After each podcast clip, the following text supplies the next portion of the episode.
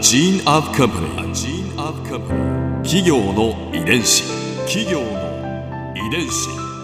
全国に546万社以上あるとされる日本の企業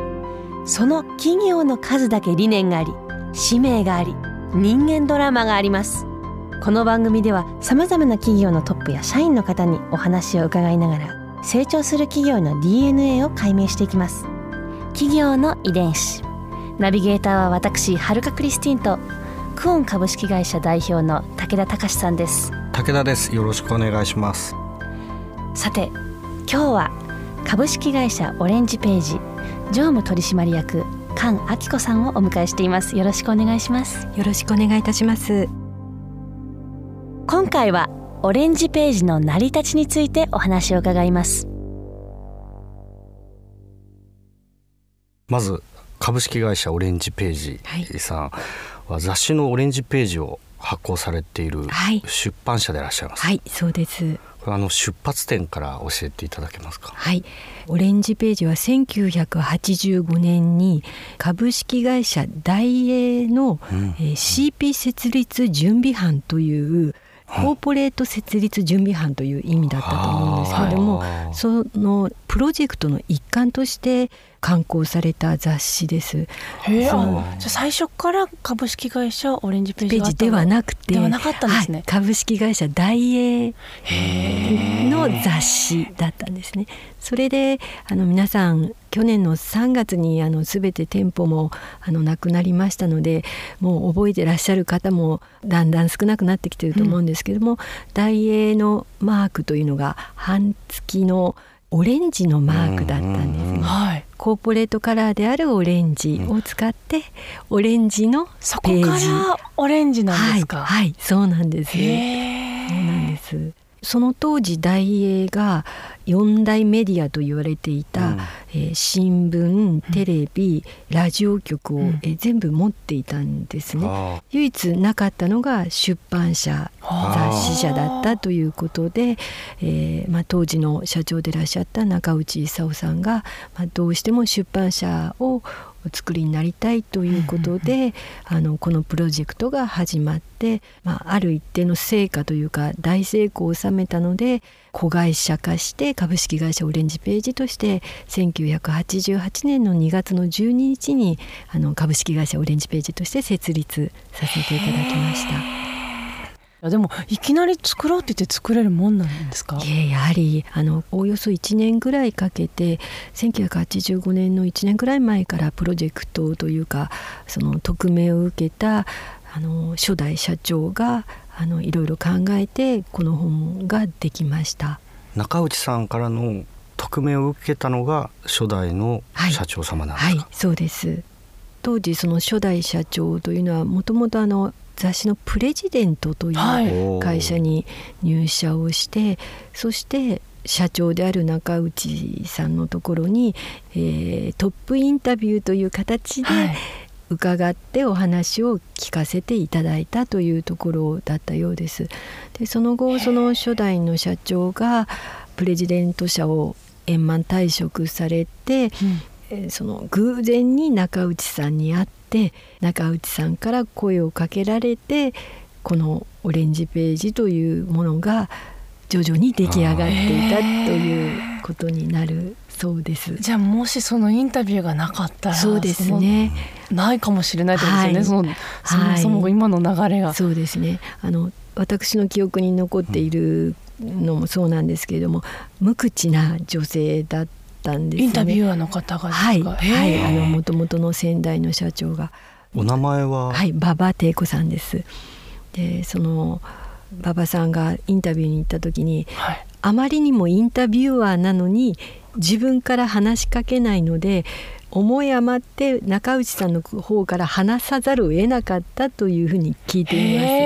す。なのでとても印象に残っていらっしゃったようですね。それでスカウトにつながったはい、そうです。まあ、馬場さんがあの、はい、お辞めになられた後にあの銀座のとあるおでん屋さんでお一人で飲んでいた時に中内さんがいらっしゃって、うんうんうん、そしてあれあの角で飲んでるあの女性あのなんか記憶にあるぞというところで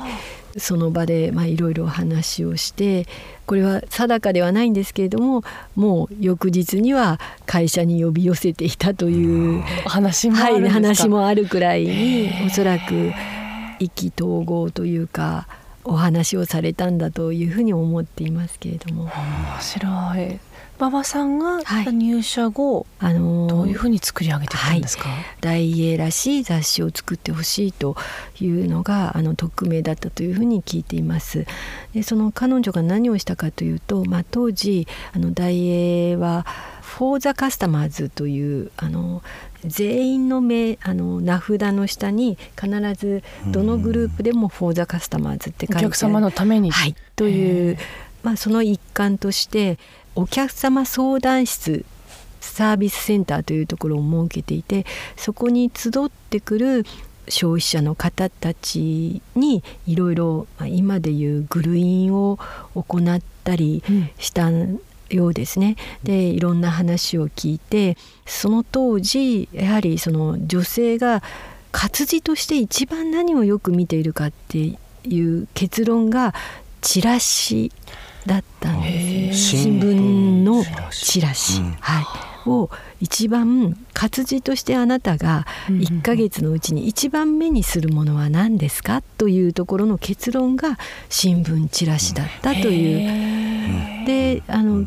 そのチラシをよくよく見るに確かにその商品の情報が満載だし、うん、的確に、えー、何日から売り出しをするとかその商品特性が一番よく出ているものだなと。ただ残念ながら読んでいて綺麗だなとか美しいなとか明日も眺めていたいなって思うものではないというふうに思ったそうです。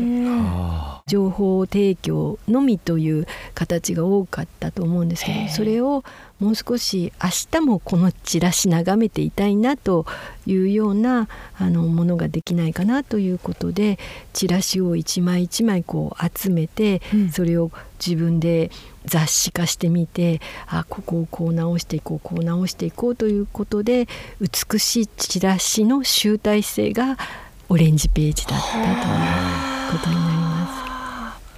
やっぱり女性にが見たくなるように、はい、いろんな工夫ってされてたんですか？当初から。そうですね。まあ、今もあの大部数を誇ってらっしゃる世界文化社さんから「家庭画報」という、あの雑誌が出ているんですけれども、その家庭画報の経験者の方たちをオレンジページに招き入れて綺麗な器そして高い食材で作る料理一流のものを見てきた人たちがチープにならない、うん、安いんだけどちょっとした心の楽しみだったり、うん、あの明日も頑張ろうって思える生活のあり方を提唱してきたっていうところがあります。お値段が高いわけじゃないけども、うん、心が豊かになるような。そうですね。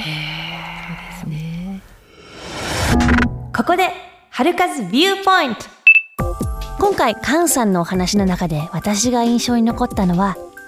チラシから雑誌を作り出したという話ですね。チラシって私たちにとってとても身近なものですよね。そして雑誌もそうですよね。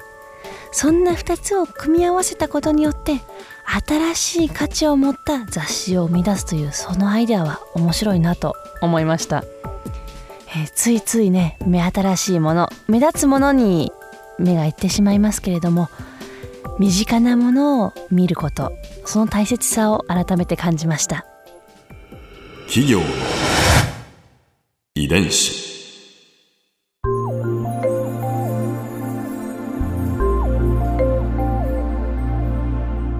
さてこの番組はポッドキャストのほかスマートフォンタブレット向けアプリ JFN パークでも聞くことができます